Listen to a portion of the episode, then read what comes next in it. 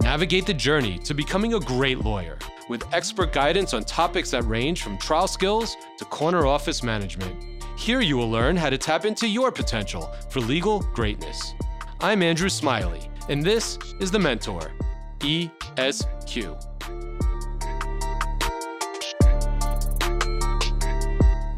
Welcome to this episode of The Mentor, ESQ.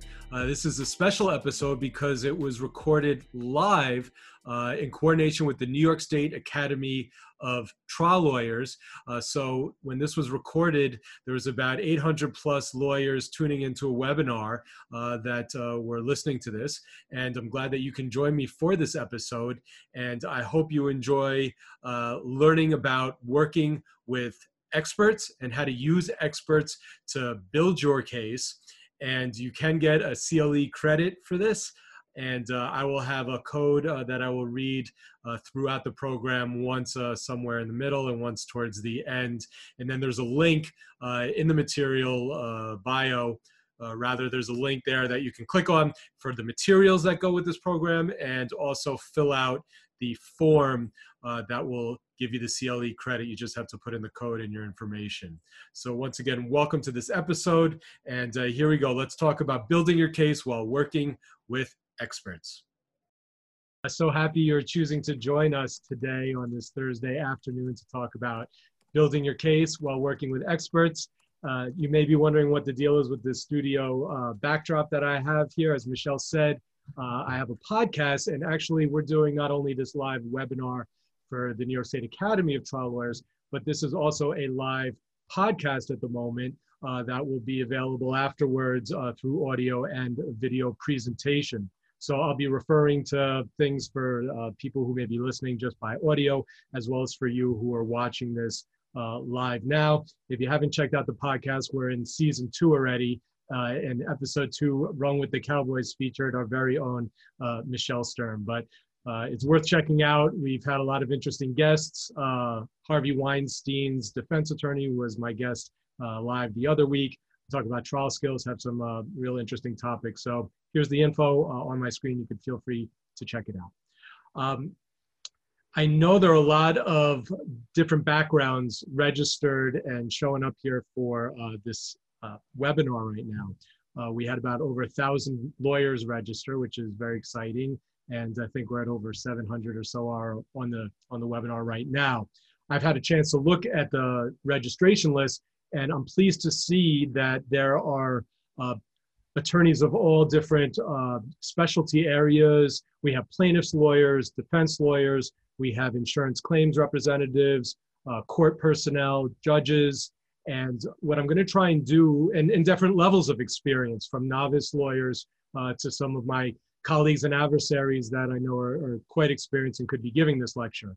So I'm going to try and cover a lot of things uh, throughout this um, webinar and the CLE. And as you know, I watch a lot of CLEs as well. And my belief is that if you take one good thing out of this, hopefully more, but at least one good thing, makes you think about a way to make your case even better by using an expert, hey, then it's worth the hour that you tuned in. So let's get to it. I'm going to be talking about some materials uh, there's a link uh, within this webinar. I believe Michelle put it in the chat box. Uh, if you don't have the materials, um, you can just uh, put in a request through the chat or Q&A. We'll get those to you. If you're listening to the podcast, uh, within the description of the podcast, there's a link to download the materials. It's uh, you know 100 and, and some odd pages in a PDF. And I'm not going to go through that with screen shares with you now. I'm going to talk with you now, but I will reference the PDF number when I'm uh, talking about a specific uh, item that's in the materials. So at your leisure, either now or later on, you can look at that PDF of materials, look at the number. And I'm pretty happy with the materials uh, that I submitted for this. It's really to give all of you a um, sample of different types of expert exchanges, um, of what life care plans look like, economic reports look like, so you can uh, see those and use those uh, for your own benefit. So let's get to it. One of the things that I love about personal injury law is working with experts. Um, it's really, you know, as lawyers, we're always learning. And uh, that's what I enjoy about this area of practice is new topics, new subject matters all the time. And when you work with an expert, you're really having a private tutor in the specific area that you're focusing on in your case. And it's a way to learn, uh, to improve your knowledge, to make you a better lawyer, uh, to improve your case, uh, and also to better serve and educate your clients. There's lots of benefits of working with experts. You can learn the strengths and weaknesses of your case. You can learn about the pitfalls in your case of what to look out for uh, as you get underway. Um, there are liability experts and damages experts. We'll talk about both categories today. And the liability experts are so important because they help you build your case so you can win the liability part. The damages experts help you with the damages of your case. So if you're a plaintiff's attorney, you want to build those damages up to get the highest numbers possible in recovery. If you're defending the case, you want to use your damages experts to uh, poke holes in the plaintiff's damages case and effectively bring down the numbers. Experts can be used to help present your case uh, visually by way of um, exhibits, enlargements, graphics, computer animation that can help you in trials, that can help you in arbitrations or mediations or in settlement negotiations. And it's really nice to have a private tutor on your side throughout the case. When things pop up, you can run things by your expert. Um, you can have your expert play devil's advocate. Um, in my firm, we always ask our experts, if you're defending this case, how would you be looking at this? Um, so it gives you another way to look into it. Now, when do you need an expert? There's legal requirements and practical requirements of when you need an expert. Um, and whether or not testimony of an expert is admissible at trial, um, there's different standards, legal standards uh, in different states uh, that set forth the, the um, appropriateness of an expert and whether or not an expert can testify. And it usually is when there's a requirement or there's a subject matter that involves professional or scientific knowledge or skill that's not within the range of ordinary training or intelligence. So in a simple auto accident case, uh, a layperson as a juror can determine whether or not a driver may have been negligent, but in a products liability case or a medical malpractice case, there's going to be an extra layer of knowledge and skill that you're going to need to educate the jury with, and that's where the experts come in. So as a practical reason, you're going to want experts to help you with your case for the reasons I discussed. But as a legal reason, sometimes you must have an expert uh, in order to pursue a case. For example, in New York, if you are a plaintiff's attorney and want to bring a medical malpractice case, uh, the lawyer needs to sign a certificate of merit at the time of filing of the case, uh, representing that you have consulted with a medical expert who's reviewed the case and believes that there is a merit to the claim. Uh, you have an obligation as an officer of the court to have your case reviewed by a medical expert before filing it. So legally, you're required to do that. Um, and that's a requirement under CPLR uh, 3012A. That's the certificate of merit requirement. But it also makes good practical sense. And you will find that most practitioners at the top of their field um, will always get their experts on board early because the experts can help you frame your case um, from the outset. Uh, I often will get experts on board before filing a summons and complaint to make sure that we have our theories right, uh, especially in the more complex cases. Um, so, and to help you sort of frame your issues, and it's a chess game, right? Litigation, you're always looking ahead. So you don't want to be caught off guard once you're underway with the case. And by getting your experts on board early in the case, will let you know how strong your case is or potentially how weak it is. And it'll make you a better attorney. You're, you can give that information to your clients who will be uh, very appreciative of it.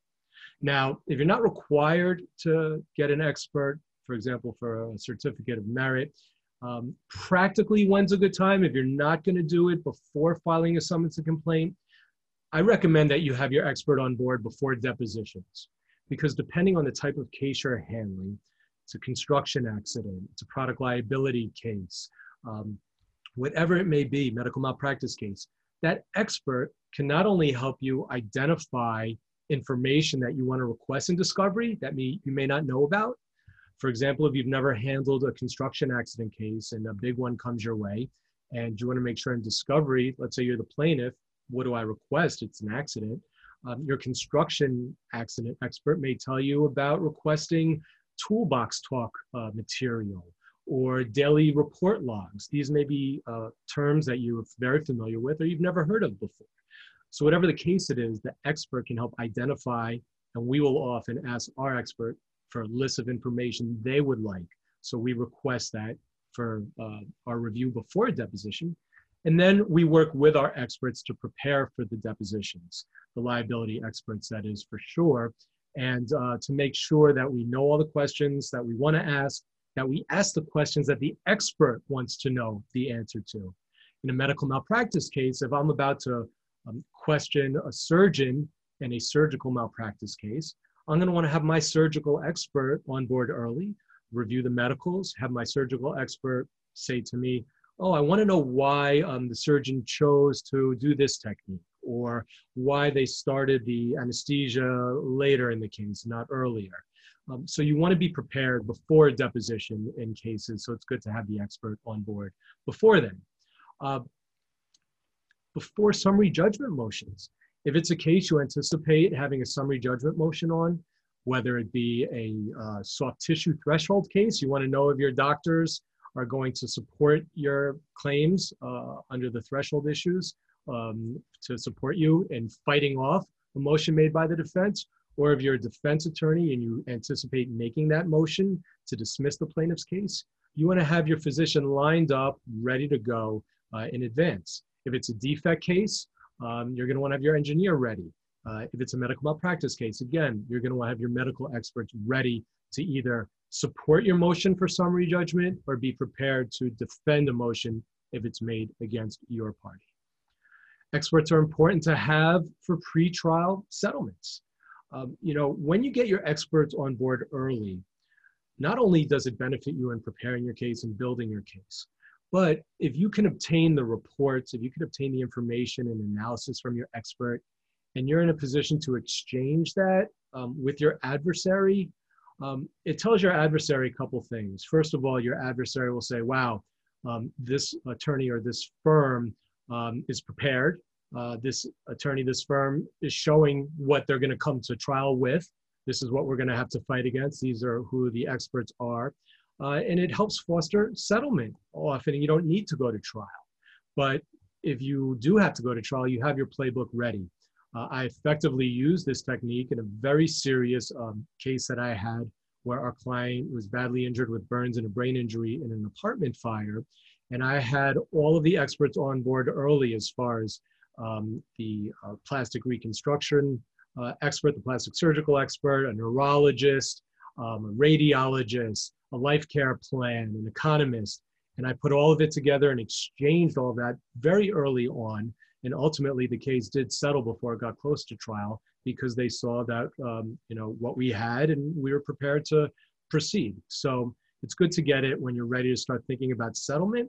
Also, we're going to talk about how your damages experts um, when they're completing their review and you get their reports, it helps you determine the value of your case and help you build an appropriate demand and determine what the right settlement range is.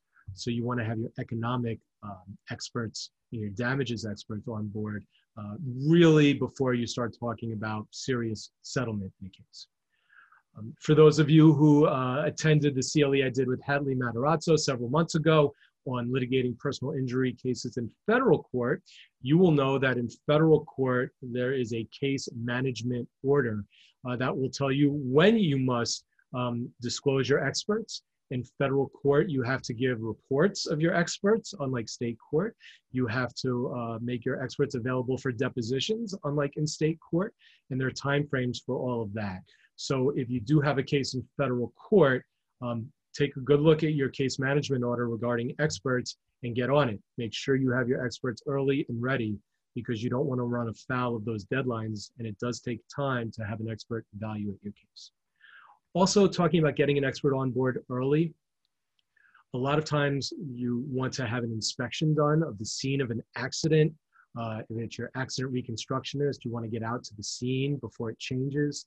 If it's your engineer looking at defects, they want to be out to photograph and measure before it changes.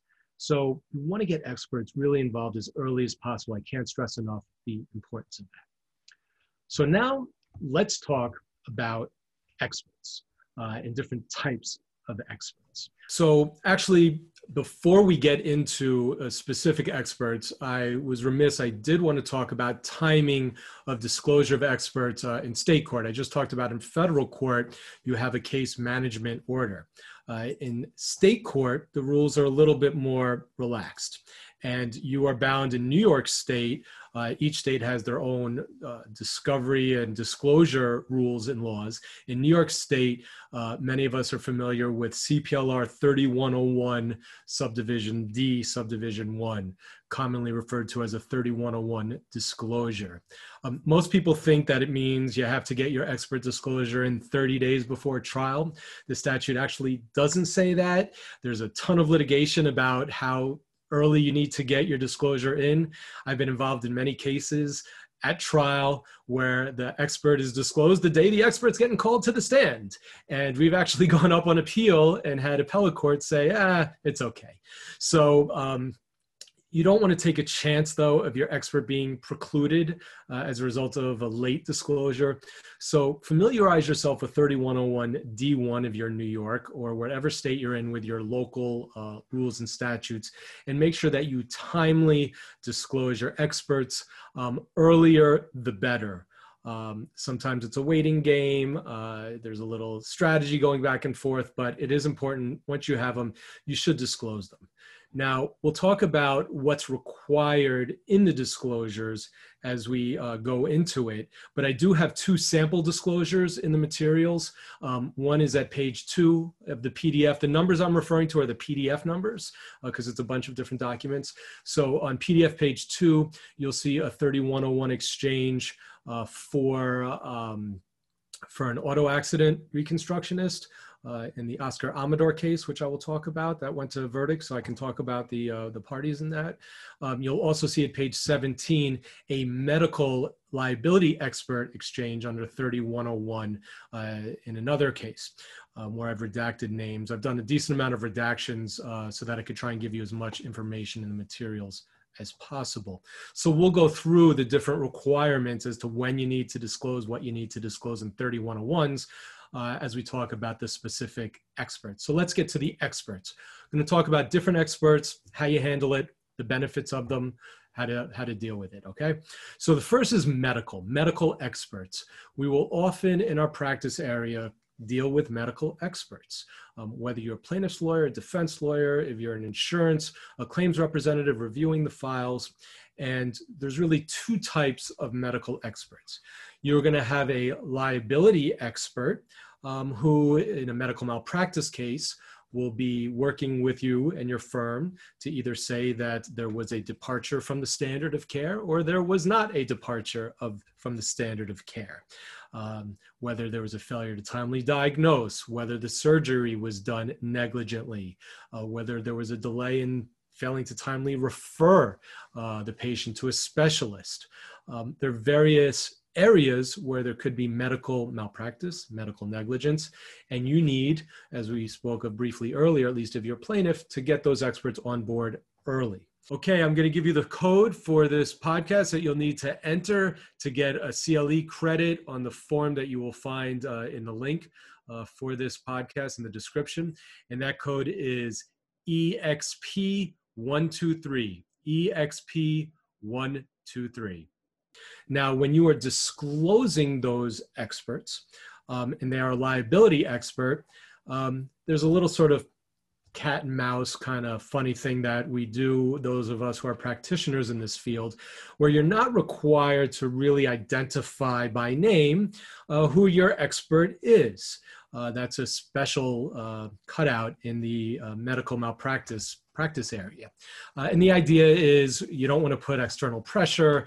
If it's a medical expert, certainly for the plaintiff who is going against uh, his or her community by testifying against a, another medical professional, and there's maybe a fear that somebody would come down on them for testifying in advance, you don't need to give the liability expert's name. Uh, but you are required to give their education, their background, uh, and other uh, information to show that they are qualified as an expert. You're required to identify the materials they reviewed to form their opinions, what those opinions are, uh, what they're based upon, what they're expected to testify to at the time of trial. So you have to give a lot of information, but you don't have to give the name. Um, there are ways to kind of figure out who uh, the experts are uh, anyway, but uh, by using the schooling and the, where their training is and uh, their practice area. But uh, under the current rules in New York, you don't have to disclose the name. That is different if it is a physician who is, let's say, uh, an examining physician uh, who is examining on behalf of the plaintiff or the defendant um, a claimant or plaintiff who is injured, and they're doing an examination and they're specifically coming to court as an expert to testify as to their findings of their examination. If that's the case, uh, you are required to identify that expert's uh, name, give their curriculum vitae, uh, and also give the reports and their findings of their evaluation uh, if they are going to use those findings at the time of trial to testify. Now, if it's a treating uh, physician, a treating medical expert who you're going to call at the time of trial. For example, you represent someone who is injured, they fractured their leg, uh, their surgeon who, uh, orthopedic surgeon who repaired uh, their leg, um, is coming to court to testify at the time of trial, you are not required to give a 3101 D1 ex, um, exchange or disclosure for treating physicians.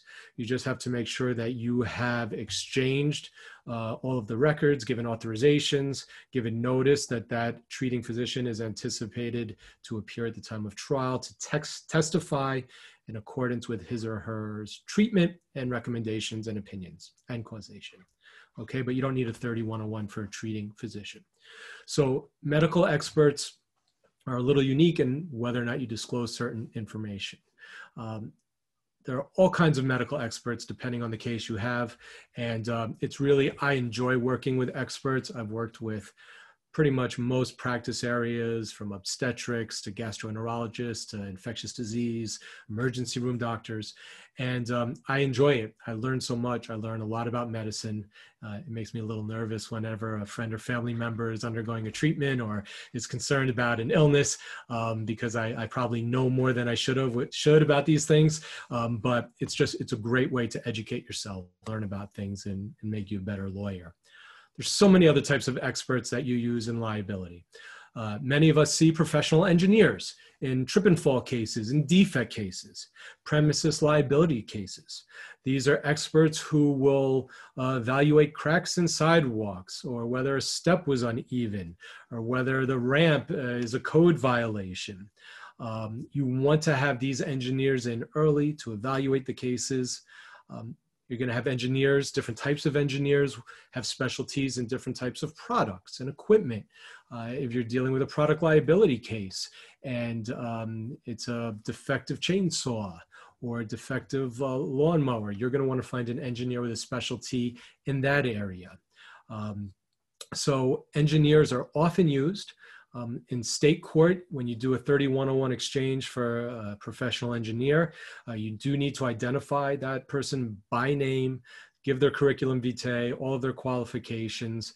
You don't have to exchange a report like you do in federal court, um, but you need to take maybe the summary, the opinions of that expert, and put that in your 3101 exchange. You'll see how I do that in the uh, in the PDF attachment uh, at page two for an accident reconstruction expert.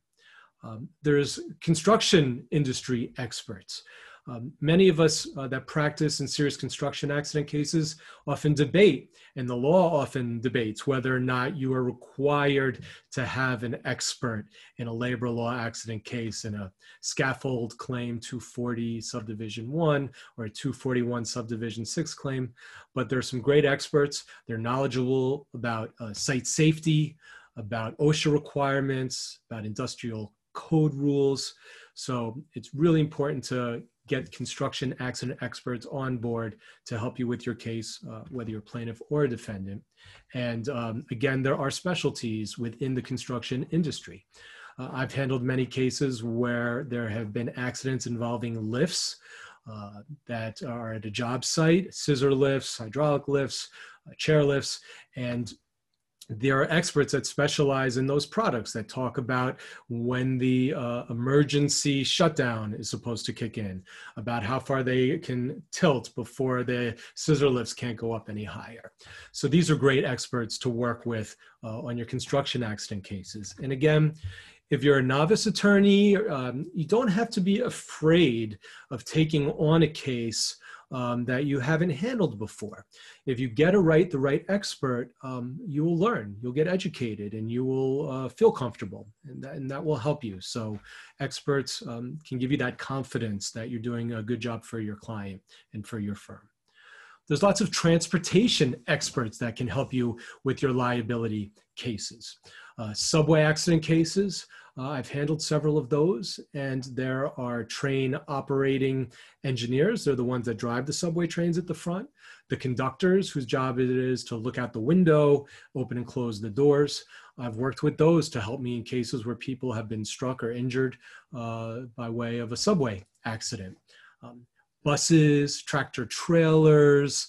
Um, we had a case where a bus, a big coach bus, hung a curve a little bit too tight around a corner and uh, took out a young physician who was riding his bicycle to work and badly injured him. So we retained a bus operating expert, someone who had extensive expertise in driving buses, um, so that they can talk about how often you're supposed to check the side view mirrors, especially when making turns and checking the back tires. So if you're handling an automobile accident case, you want to think about using experts to make your case stronger. Uh, many practitioners don't even think about it. They say, oh, it's an auto case. Uh, you don't need scientific evidence. You don't need, uh, the bus struck somebody, uh, you don't need to bring in or spend the money on an expert. Um, I encourage you that if the damages are significant enough and the exposure is there, if you're defending the case, uh, or if you uh, are plaintiff in the case uh, and there is a significant injury and a lot of coverage, um, get that expert on board. You want to make your case as strong as possible. And I want to give you a, a brief little um, experience I had this year and the last year uh, that really brings that, uh, that to light. Um, we had an automobile accident case, um, and this is the one in your materials that starts at page two. My client, Oscar Amador, was riding his motorcycle uh, out in Long Island and approaching uh, an entrance to the Grand Central Parkway. He's on his motorcycle, he's making a left hand turn. And approaching him is a, a woman driving an Audi sedan, and she's making a right hand turn. They're both coming to turn onto the service road to get on. Sure enough, what happens? They collide, and um, Oscar was uh, knocked down, badly injured, a fractured leg. Uh, he had surgery with a rod in his leg, had lots of unfortunate complications. And the police report uh, was of the type that most of us see in our practice. And it basically said the motorcycle operator states he was turning and going straight ahead and struck in the rear by the Audi sedan. Um, of course, the Audi sedan driver says uh, she made the right hand turn and the motorcycle came up upon her left, cut her off, and fell off his motorcycle and was injured. Um, that was the fact pattern. That was basically how they both testified at their depositions. And um, by the time we got the case, it was the, well after the accident. And um, we're sitting in a case meeting at my firm where we review the cases. And we saw this case um, was on the calendar in Queens. And we said, all right, it's probably, we'd all look at this and say 50 50. All right, determine what the injury is. Let's say, for argument's sake, it's a million dollar injury probably looking at maybe it's a $500,000 settlement uh, in a good scenario, 50 50, they're pointing fingers. That's what a jury is going to probably come up with. But we said, how can we do better? Is there anything we can do that doesn't make this a he said, she said? There weren't any witnesses. So we decided, let's give it a shot. Let's retain an accident reconstructionist expert um, get the expert, all the photos. We had some photos taken at the scene um, from the parties that were there. Um, the police report, the deposition transcripts. We knew the, the make and model of the motorcycle and the car involved. And we said, let's see if uh, an accident reconstruction expert, in looking at everything, can say, yeah, our client's version makes more sense, or no, our client's doesn't make sense. It's the defendant's uh, version that makes more sense under the circumstances here. Let's at least see what we have. Um, so uh, if it works out better for us and we can actually use science to support our plaintiff's position, our client's position, um, then maybe we'll do better. And that's what we did. Um, so we hired uh, a gentleman named Michael DeSico. Uh, his information, his CV, you will see it's attached to the 3101, the PDF page two, um, with all the attachments to it at your time. Take a look through it. And basically, what he did is and he absorbed everything. He went to the scene. He threw drones up into the air. I don't know if throw, he didn't throw them, but he uh, has an FCC license. He put a drone over. He mapped out the whole area. He used scene photographs to match it up um, got stats on the vehicles, did inspections and measurements, and he was able to come up with a diagram that's in the materials. Um, the diagram is at page 21, is a PDF of it, and he placed the vehicles where they must have been as they approached the intersection and how the scene evidence brings to life how this accident occurred. And his reconstruction supported our client's version that he was already there and the other vehicle, the defendants came behind and struck our client. So we reached out to the defense, we exchanged the report. We said, look, we have an accident reconstruction expert. We think it's more than 50 50, but what do you want to do? They didn't want to settle the case. Not an offer was made on the case. So what we did do is we agreed to fix the damages at a certain number and then try liability. And uh, whatever the jury determined as far as percentage of fault, we would get. If it was a 50-50 split, we'd get 50% of the of the number we agreed upon. Uh, if we lost the case, we'd get zero. If we got 100%, we get the whole amount. So sure enough, we exchange our 3101. The defense firm comes into court at the time to pick, asks for an adjournment so they can get an expert. Uh, they were a little late to the game there. They should have gotten it earlier.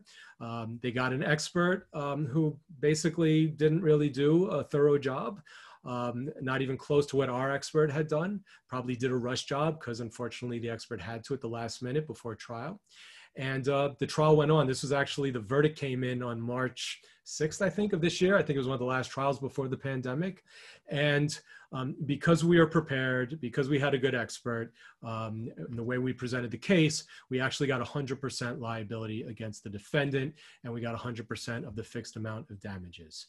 So that was a case where we were really pleased we made that decision. The expert made all the difference, all the difference and we had time to prepare, enlarge our exhibits. We exchanged everything in advance, so nothing would be precluded. You'll see that in the exchange, the photographs, the exhibits, the opinions, and um, and it won, and it and it brought in a substantial recovery for a client uh, that would not have been the case but for that expert. So obviously, you have to pick and choose when to use experts. It's not inexpensive, but if you're a plaintiff's lawyer, look, this is what we do. We work on a contingency fee. So we invest in our cases. And you just have to get the money, save the money, earmark it, invest in your case uh, so that you get the better return. And that's the way that um, you get the cases settled. And um, and that's one of the huge benefits importance of working with an expert.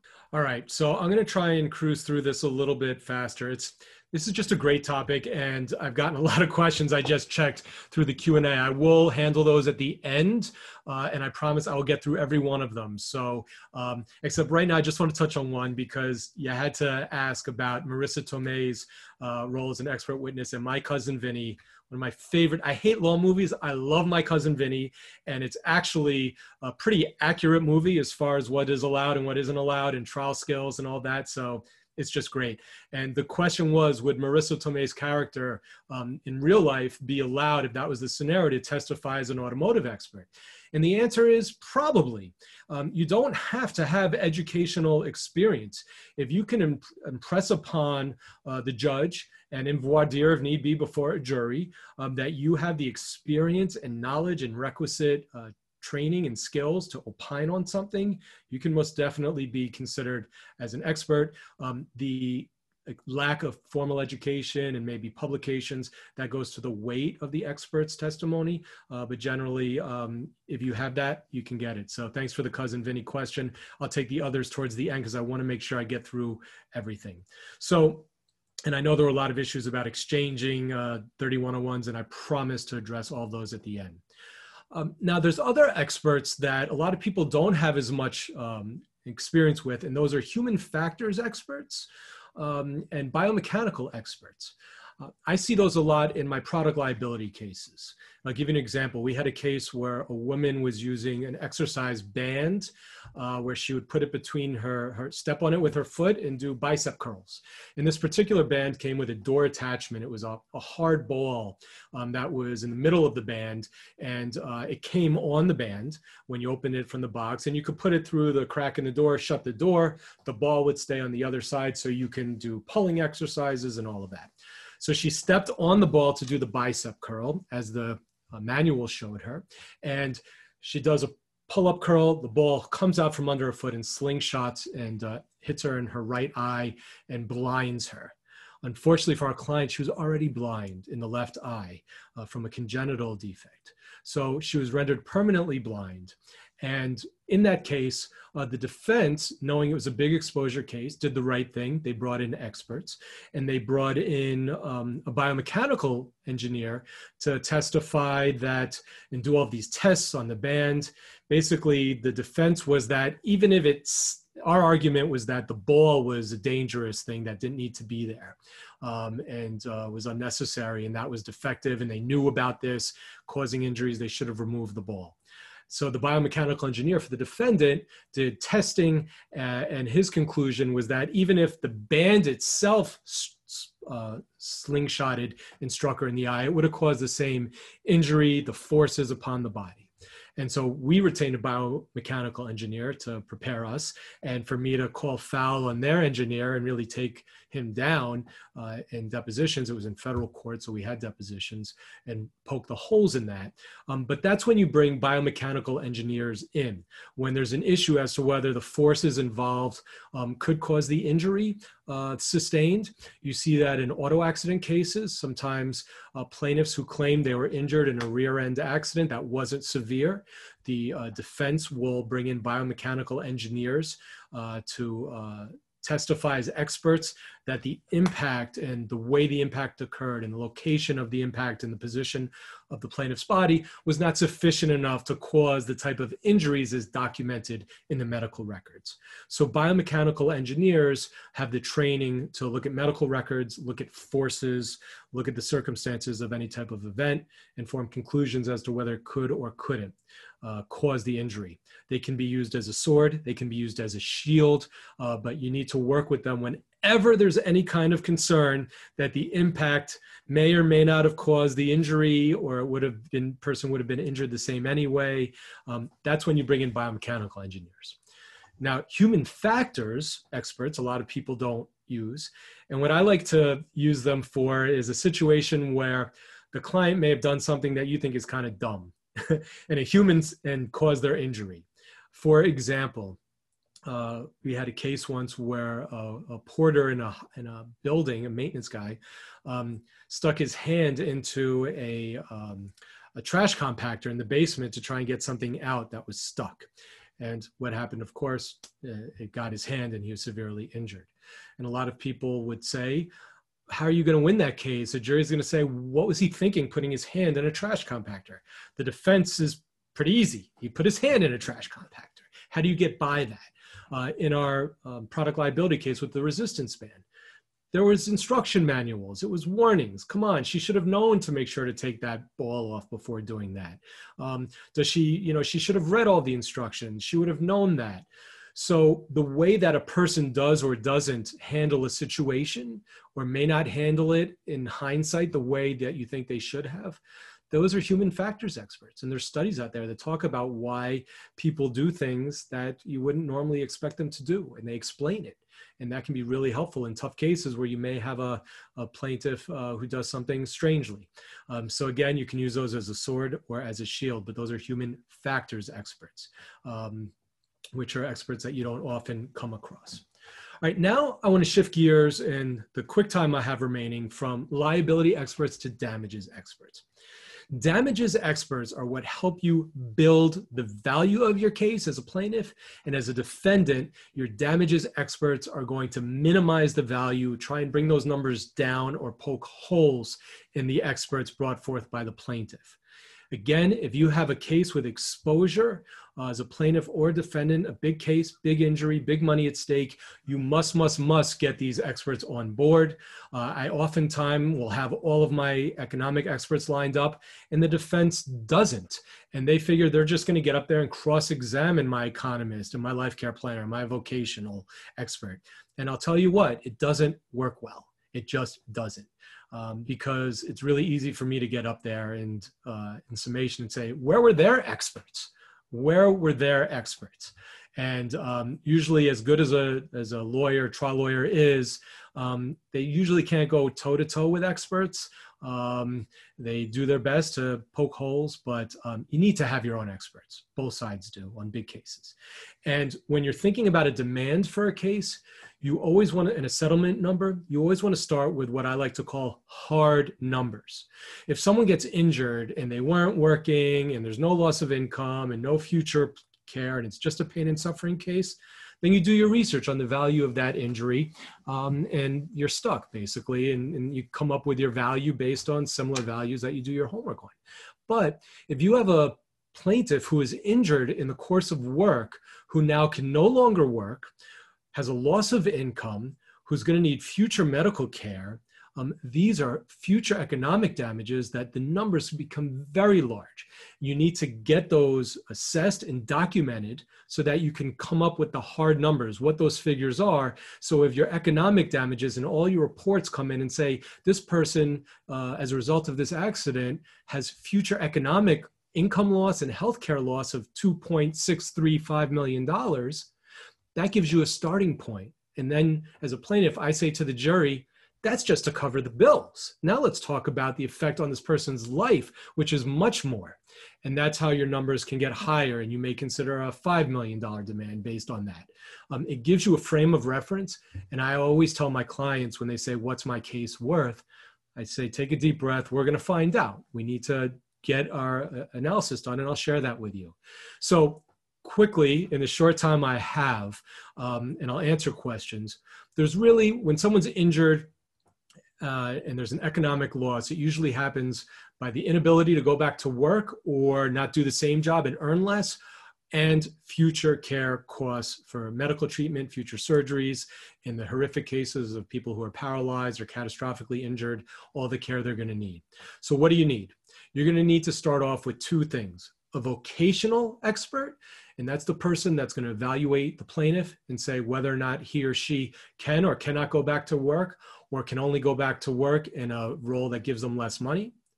And then you're going to need a life care planning expert. It's usually the same specialty uh, that does life care planners and vocational. And they will assess um, the uh, future costs involved with the care that this person is going to need for the rest of their life. How many times they're going to have to go for follow ups with the orthopedist, how many more surgeries, what the cost of those surgeries are, what the medications are going to cost every year.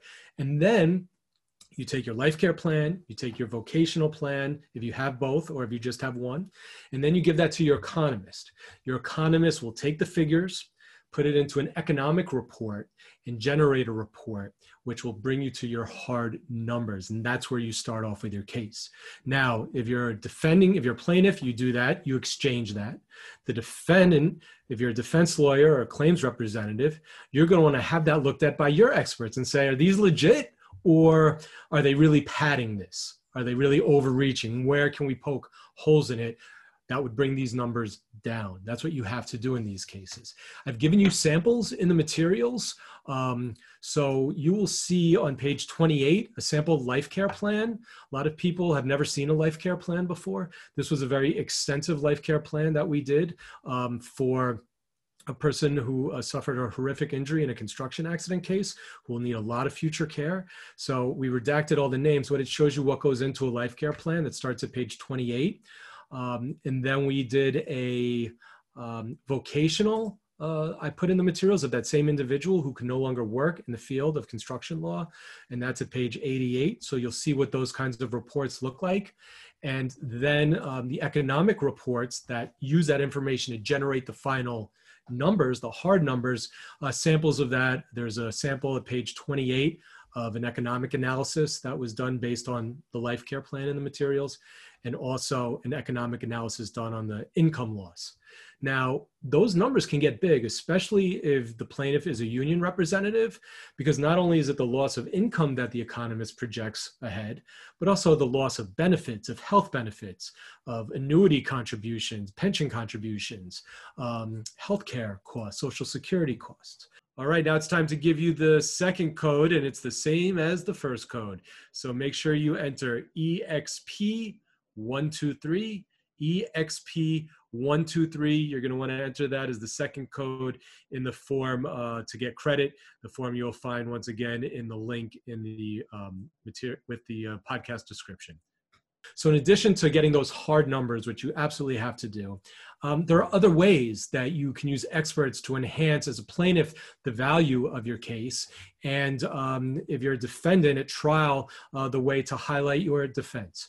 Um, I recommend the use of photographers to photograph injuries, to take really good pictures of defects to use at trial. Can't tell you how many times I come in with these big enlargements or nowadays switching over a little bit more when there are trials or were trials to um, using uh, projectors and big screens of really nice photographs and images and enlargements and exhibits.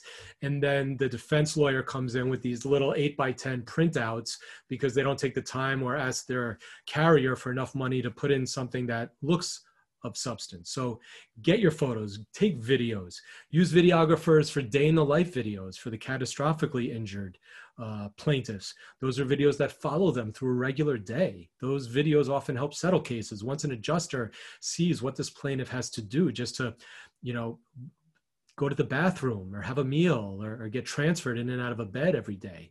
So you want to use those things. Um, you can work with illustrators to diagram scenes that don't come out well in photographs. They can do medical illustrations. I've given you some samples of medical um, illustrations I've used at trial. They are at uh, page 22 and 23 are some medical illustrations revolving uh, around uh, stroke and uh, um, cardiology issues involved there in a case. Uh, the auto diagram, the reconstruction diagram, there's a nice picture of that on page 21. You want to have good exhibits for trial, and you can also use those at mediation as well to try and get cases resolved or settled.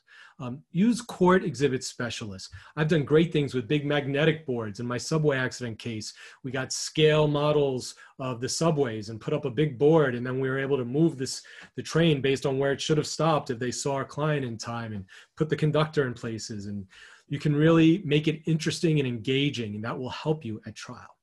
Um, what other types of experts are there? There's so many types. I've had personal trainer experts on case. I've had a bartending expert, a top bartending uh, trainer and instructor in a case where a bartender was shown off and shaking up a cocktail with one hand instead of two. And it flew out of his hand and hit our client in the head and gave her a brain injury for real. Case settled for seven figures because it was a really bad injury. And our bartending expert showed that you are trained to use two hands because that can happen. Uh, plastics specialists. We represented buddy, somebody in a pretty highly publicized uh, stunt case in a, in a well-known movie where a person died, a stunt person. So we hired a top um, stunt uh, person in the industry to be our expert who worked on the diehards and all that to talk about where their departures were in that case. So whatever your case is, there are specialists, there are experts, and you want to find them and use them. How do you find them? I know those are questions. Well, the Academy, if you look at the end of the materials, have a lot of sponsors, some of who have spoken during this seminar. Um, there are companies that help you find experts. Uh, I don't want to promote one or the other uh, more, but I've used a lot of them. I have some that I highly recommend. You could reach out to me personally anytime. My contact info is above through the websites of my firm or my podcast. You can reach out to me. You can put the Q and A's afterwards, but you can speak to colleagues. I often ask colleagues uh, in medical malpractice cases for medical experts, um, so that they've worked with colleagues are really good if they have an expert because they can tell you if they're good, if they're bad, what they charge. But if you need a specialist, you go to the specialist and they can find people specifically to help you with your case. Um, the last few minutes I have, I just want to talk about the fact that there's probably many of you saying, that's great, uh, Andrew, you know, you spend a lot of money on these experts. I can't spend a lot of money, especially in these COVID times. What do I do? Um, how do I, how do I still prove my case without, you know, going bankrupt on funding them? And look, that's a decision you have to make as a practicing lawyer, when to get the expert, the, if, but as far as whether or not it's a big enough case, you have to do it. You have to, um, you know, find the money, speak to your boss, uh, take less if it's your own firm in your own pocket, use your credit line, um, or team up with a firm that does have the finances to support you. Maybe reach an of counsel relationship so they can you know we have younger lawyers or solo practitioners who reach out to us. We bring in the experts. We work out a fee arrangement to make that case really strong. So it will cost you uh, for experts some more than others. I'm happy to get into some ballpark figures when the time comes um, by the q&a or privately. But again it's money well spent. It will bring returns. It'll make the difference in your cases. Uh, it'll make you a better lawyer. It'll make you a better advocate. Finally, when do you meet your experts? In my last minute left, meet your experts. Meet them early. Meet them before the depositions, if not in person, then virtually. Get a rapport with your experts. Have phone calls with them. And certainly before trial, meet them in person. See what kind of witness they're going to make.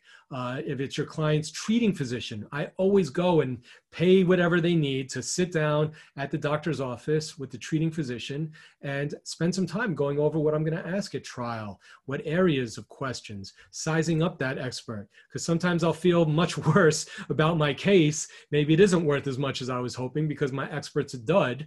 Um, or I may feel great. This expert really was good, um, is going to be great in front of a jury. So meet with your experts in advance. Um, make sure your expert finds time for you. If you, especially if it's a retained expert. You must insist, make the time, I'm paying you, let's do it.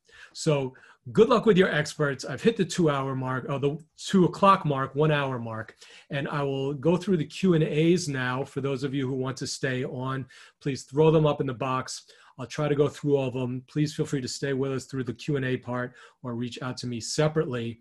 And um, I really appreciate you all staying with me um, through uh, this program. And uh, for those tuning in on the podcast, thank you so much. Uh, if you enjoyed the podcast, uh, please share it with your friends. If you like what you heard in this lecture uh, on this Working with Experts seminar, uh, I think you'll enjoy the Mentor ESQ podcast. So check it out. It's free and you can find it everywhere. Just go to the, the website, the Mentor ESQ, point the right direction. There were questions about um, someone's asking which experts should be used to establish departure from CDC regulations in a negligence COVID case.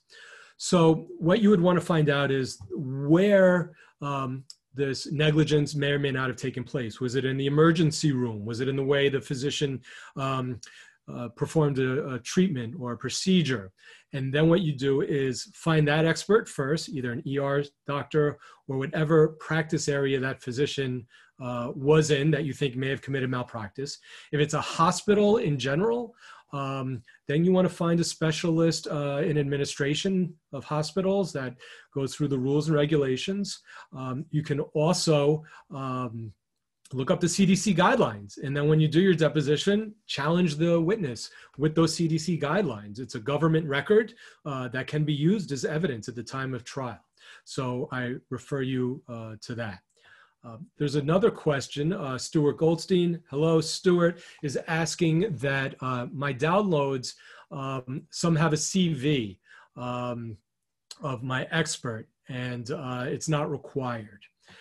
While you're not required to attach the curriculum vitae, we call CV, or resume of any expert, it is good practice to do so. It is easy, especially if I'm exchanging an economist as my expert.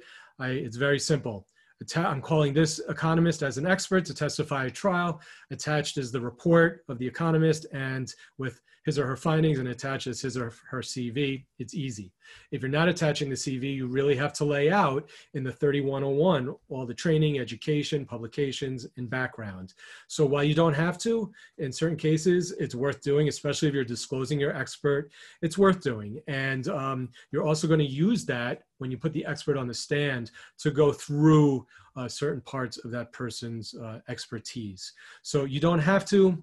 Um, if there's something bad in there you're worried about coming out, then maybe don't do it. Um, but if you've got a good expert with a good CV, I like to exchange it because it shows you got somebody good uh, in your corner.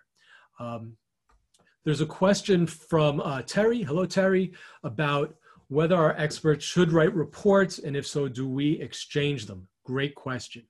In state court, um, I usually, um, well, there is no usual answer. Depending on the case, um, I will or will not have them write a report.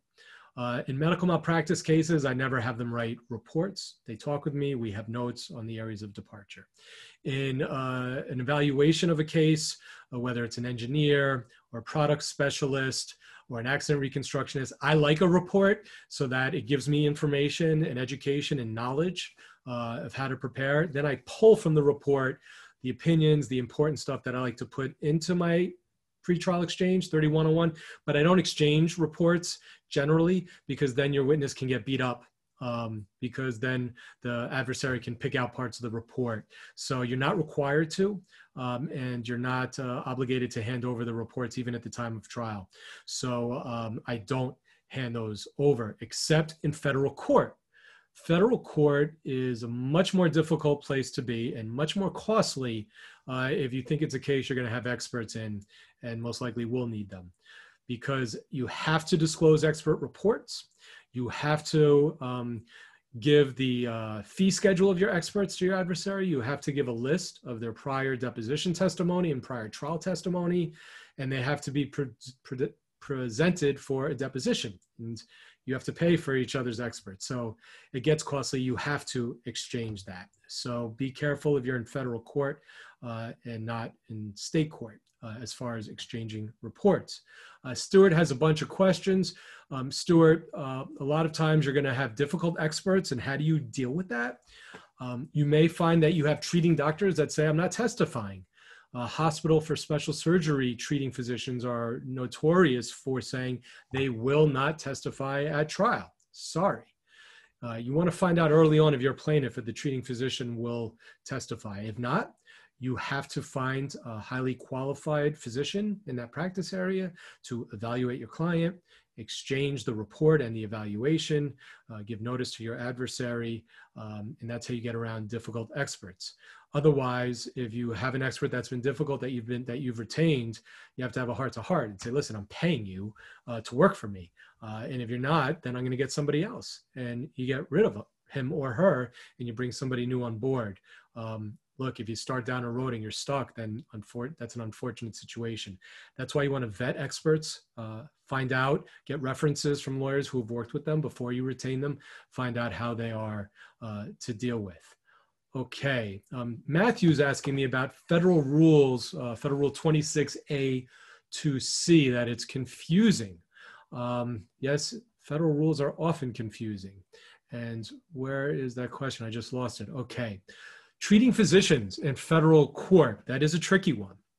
So they're not experts, but you are required to disclose in advance who you plan to call as a treating and give a blurb about your anticipated testimony from that witness uh, that they're going to testify uh, that they're going to give causation what it's about so you have to do that or they will be precluded so be careful about that matthew. Um, and if you're in federal court you do have to give a heads up and give more information much more so than in state court where you really don't have to do that. Um, okay. And um, yeah, especially if uh, your your witness is going to be giving opinion testimony and uh, causation testimony, you have to put that in the blurb uh, that you exchange, especially if it's not in the records. Oftentimes, you could get a narrative report. You can exchange a narrative report if it's helpful to you. Um, people are asking what type of expert do you find in unusual cases? Um, there are companies out there uh, that are sponsors of the Academy. Uh, there's a company called the Expert Institute that I work with. Um, there are companies out there that find you experts in everything. You'd be amazed if um, my microphone that I have right here, you know, uh, shocks me uh, and uh, and I get injured while using it or handling it.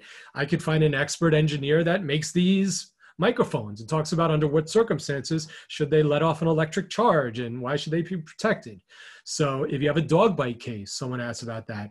What type of expert? You may want to find someone that is a very well-known dog whisperer uh, and trainer. Um, or a specialist in that specific breed that caused the attack to say that you know these dogs are known for acting out and causing damage um, so you you have to think if it's the right case in the right circumstance, but usually you can get a free consult, a quick run by uh, through experts and run uh, your scenario by them to see if it's a case that's worth right. You always want to interview experts. I will always ask an expert, is this the right case for you? Am I on the right track? Can you even say this based on the information we have? Um, or will you be cut down if we bring you into the courtroom? Okay. Um, okay. There's a question from Jonathan Clark. Hey, Jonathan, about what do you need to show a traumatic brain injury? Do you need an expert to show causation and then another neurologist to show the actual injury? In um, the case I told you about, the fire case, where our client not only suffered burns, but a brain injury, um, I brought in two experts. I brought in a radiologist and a neurologist, and uh, the neurologist could have done it all because this neurologist specialized in treating patients with traumatic brain injuries. And he evaluated my client and he was able to look at the, um, the CAT scans and the MRIs uh, and identify a pattern shown in those MRIs that was consistent with uh, hypoxic injuries or uh, you know when they inhale uh, too much uh, carbon uh, dioxide, uh, when there's a fire, when there's smoke, um, there are patterns that appear in these MRIs that are consistently shown in the research, and he was able to identify that. So I would suggest you get a neurologist first that deals with treating people with traumatic brain injury, and the neurologist may cover it all for you. If not, you can bring in a radiologist as well. Um, Jeff, hello, you're a surrogates court practitioner, um, and you're talking about using a medical expert to speak to whether a will testator is competent. Um, that's a great idea. Look, experts can be used. It's not just personal injury cases. We see that a lot, uh, but a lot of times in commercial cases, um, in uh, insurance issue cases. Um, I have a case where a woman was paralyzed uh, in a gym, and uh, the insurance company disclaimed because hers involved a trampoline. Um, and so that's a problem for my case as well as a problem for the defendant whose gym it was because uh, there was a seven figure coverage that they disclaimed the carrier brought a declaratory judgment action separately against the defendant the gym to say that they don't have an obligation to defend so the gym hired a coverage lawyer who had to bring in a, an expert in fitness industry and testify and uh, to try and fight that back. So you're going to need experts in all types of cases. And it's great to see that they can effectively be used in surrogates court. So thank you for sharing that with me. Um, Deborah Reiser, hello, Deborah, uh, talking about a bus driving expert. Um, so they can't give an opinion. You're saying, you know, how can you use them? Because they can't give an opinion about negligence. Depending on how the case works, you can use them to talk about proper bus driving um, standard practice. It's different driving a bus than it is driving a car. And lay people drive cars, but we don't drive buses. Uh, I'd be real surprised if any of the you know 800 people on this webinar uh, have ever driven a, a, commercial bus before. So there's different things you have to consider as far as where to look when you turn, when you start braking, um, speeds, all of that. So it's appropriate to bring them in to talk about the proper way to operate it'll be up to the jury to determine whether the ultimate fact is whether or not the bus driver uh, operated the bus properly and complied with the standard of care. So someone's asking me how you finance um, experts. I touched on it briefly. Um, if you have enough money in the firm or you have it, you just use it and you finance it. Don't take it from your escrow account. That is a big unethical job. You can't do that. You go to you get disbarred. You take it from your operating account if you have it. You need a credit line. I've talked about this in a lot of my tips that uh, some of you have seen online. Um, every practice needs a credit line. I don't care if you're rolling in the dough, you're the biggest, fanciest, most successful firm out there, or you're a solo practitioner. You need to have a relationship with a bank. You need to have a business line of credit, specifically telling them it's so that you can continue to push your cases and fund your cases. Because in this field, everybody has downtimes. You could have a great case that's worth a million dollar fee to you, but it may not settle for two years and you don't want to hold back now on getting that case done because you can't afford to get the right experts to push that case along. So you need to borrow from your credit line. That's what it is there for. So I recommend everybody have a credit line so that if you don't have the funds in your account uh, to afford the right experts, you use the credit line. There are services that are out there, funding services. I leave it to you as to whether you think that is a smart choice. Um, I do not use those services. I'd much rather use a credit line if I'm unable to fund it out of our operating account. Um, but that's what you have to do. Again, or you team up with a firm that you have a relationship, or feel free to reach out to me. Um, if it is a big case, we are happy to get involved uh, with practitioners that don't feel comfortable spending money. Um, but sometimes, you know, you have to spend six figures on a case. It's not uncommon that we will spend 20, 30, 50, 100 plus thousand dollars. We've spent as much as $300,000 on cases um, in order to get them in the posture to settle them. So if it's the right case, you have to make that a part of paying your bills just like you're paying your staff or you're paying your cable bill or you're paying um, your computer IT personnel. Okay. Um, for a garden variety slip and fall case, wet floor case, I'm being asked, would we retain a liability expert where the damages are significant? Absolutely. I'm going to give you uh, an example of that.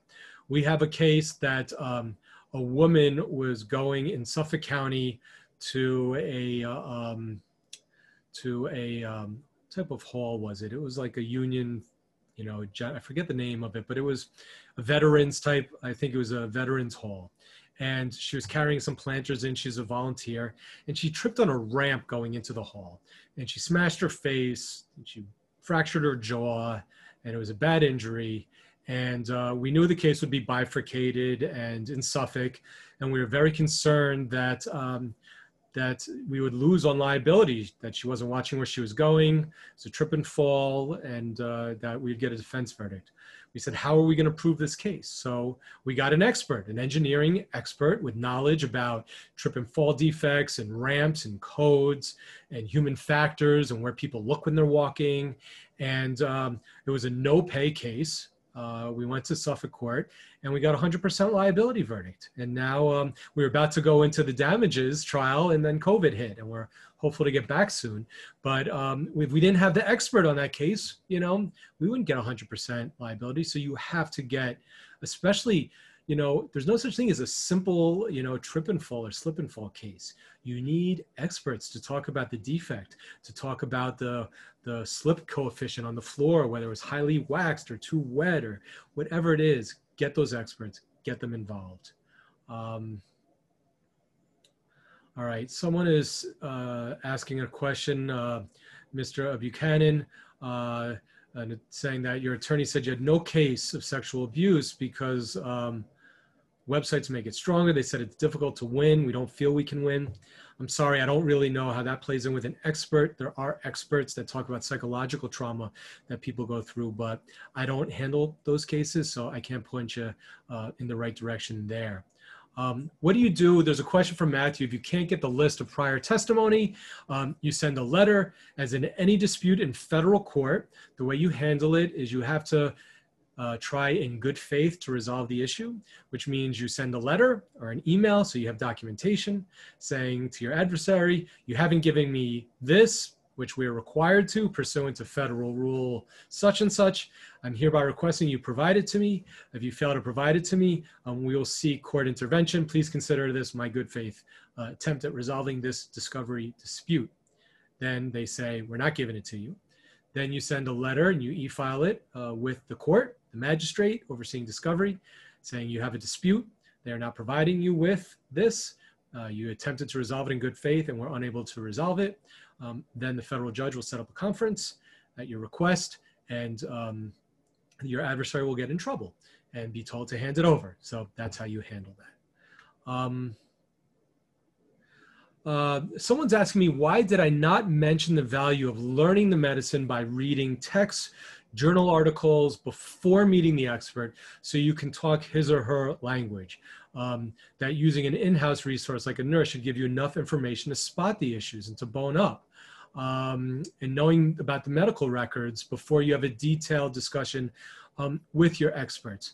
That's a great point. That's a great point it should go without saying, and I guess it didn't go, so I will say it, that you want to do as much homework and be as much a student as you can uh, before retaining experts.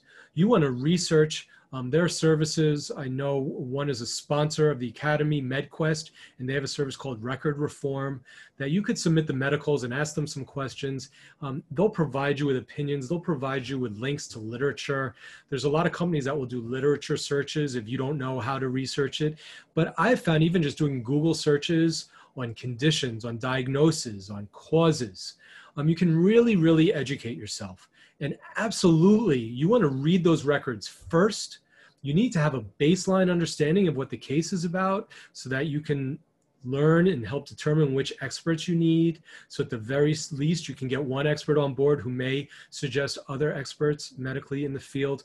So thank you for pointing that out. There's great resources online. You always want to educate yourself. You certainly don't leave it to the expert and you want to be able to challenge the expert you know, just because you say it, does that mean it's the standard of care? Have you published? Can you point me to any journal articles? I will often do the research first, find the author of those articles that I think are helpful, and then reach out and try and retain that individual to be my expert on the case. And I recommend doing it that way. So thank you for pointing that out. Um, do I have any case law is the question that uh, extra reports are not required to be exchanged in state court in New York. Um, not off the top of my head, I don't. I'm sure if you can look it up, there's probably tons of disputes about that, and you could probably file the cases. I'm pretty sure I'm not a CPLR expert. I've only been practicing for 25 years, so I've seen a lot and handled a lot, um, and I've never been called to the mat on the requirement to exchange a report. I've tried to get reports and been yelled at by judges saying there is no requirement, um, so I can't point you in the direction of a case uh, in that regard. Um, let's see if someone I haven't spoken to. Um, the best referral companies, again, um, you know, I personally, I work a lot with um, the Expert Institute. I have worked with Robson Forensic in the past. Uh, I, you know, I find that a lot of time that um, most of the companies are really good. They charge different fees. They have different fee structures. But what I would stress to you is try out different companies before spending anything. Ask them uh, for an expert uh, to give you a free consult. 15 minute phone call or Zoom call to run the case by. You can ask for references before you pay anything. And it's really important to have a comfort level of that expert. Make sure the qualifications are there. Make sure you get a CV uh, before you sign anything. If the company will not do that for you, uh, make sure you sign up first I'd take a pass because there's plenty of experts out there. Um, you could also just do your own research. Even when I hire expert companies, I'm researching the issues. If it's the bartending case I spoke about, I'll go online. I'll find out um, bartending expert. I'll Google. Um, I'll. You know, I bet you did a lot of research on the bartending issues. I did. I did. Do you need uh, to cut me off? No, you're doing great. I just couldn't help myself. I had to jump in. Um, you've got about 300 people still on, and you've got about 10 questions. I've been trying to sort of cross them out for you as you've been going. Okay, thank. you can go. I don't know another like even to 2:30 if you want to. Okay. Um, so there's a Matthew's asking a follow-up question. Matthew, sounds like you have an interesting federal court case. Good luck with it. Um, that your doctor doesn't have a list of prior testimony. Then you send that uh, a letter saying this is my doctor and uh, my doctor has not previously testified uh, at trial. Um, if your doctor has, you need to make that inquiry. You need to do the best that you can to ask that doctor or his assistant or her assistant or staff member, listen, I need to know this. you have to provide this to me. So do the best. Uh, someone's asking me to comment on expert Stanley Fine. Stanley, my friend. Stanley's been around a really long time in this industry. He knows his stuff quite well. I don't know if Stanley is still practicing. Um, so I would just reach out to him. He's not too hard to find to contact. Um, and uh, and I've had nothing but great experiences with Stanley. Uh, he's a big Jet fan and a, a great guy. So um, that is in his wheelhouse, handling a lot of engineering uh, and defect cases. So I just don't know if he's uh, if he's retired yet or if he's still practicing. Some nice comments to me in the Q&A. Thank you for those. I appreciate that.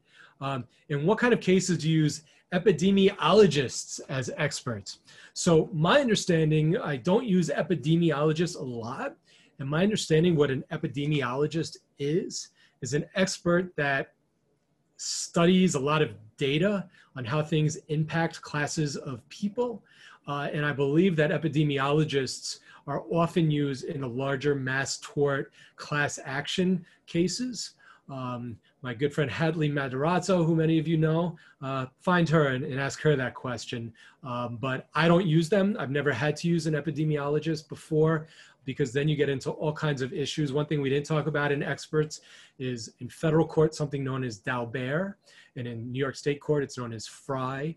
And it's basically whether your expert is talking smack or can really back up his or her opinions based on science and peer-reviewed articles and data, or whether just, they just think it's their, their they know everything. It's their opinion, uh, because they can't testify if that's the case, and they can be challenged and they can get kicked out.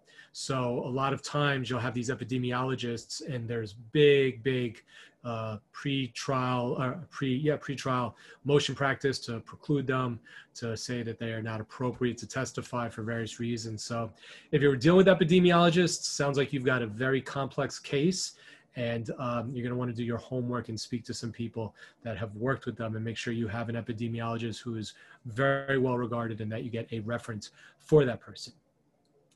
Okay, I'm getting a question from uh, Lyman uh, Kashmati. The question is, do you need to have your own biomechanical expert when the defense is using one? So if you are a plaintiff and the defendant is using one, um, the question is, do you need your own or can you just cross-examine that biomechanical engineer? It's a great question. Um, I always think it's better to have one for the reason I spoke of earlier. Um, as great as you can be in cross-examining an expert and poking holes and trying to preclude that expert, if you can uh, and you are in the position to retain your own expert to rebut that expert, it's so much better when the case comes time to trial. And I always look and I see in my cases if my adversary has disclosed experts to um, counter my experts. And I'm always really happy when they don't. Let me put it to you that way. So, whatever side of the V you're on, whether it's plaintiff or defense, if your adversary has an expert in a certain area, I strongly recommend that you get that expert. Um, it's not malpractice if you don't, um, but it's good practice, really good practice, and likely to get you a better result and have your adversary take you um, more seriously in that you are prepared to go to trial, which often helps resolve cases before trial. Um, okay. Um, all right. Um, the deadline for exchanging liability expert disclosures in New York um, I will refer you to CPLR 3101D1, which talks about that. I would also suggest that you look at your trial judge's rules, individual rules, um, because individual rules will supersede the CPLR. Um, so if there are disclosures that are required by your judge uh, that are more stringent than the CPLR, you have to comply with them or your expert will be precluded. Um, question uh, by Judith Quinones. Hi, Judith. Thank you for your question. Is it ex- is it common for extroverts to be precluded? When would you seek doing so? Great question. Uh, there's two ways that an expert will uh, likely be the subject of a preclusion uh, application or motion. One is uh, delay and disclosure. Those usually aren't successful. A trial court will normally uh, let any expert come in, I found even late in the game, uh, let the trial see where it goes and, and let the appellate courts worry about it. That's frankly been my experience, even if that disclosure is uh, at the time the witness is actually called to the stand at the time of trial.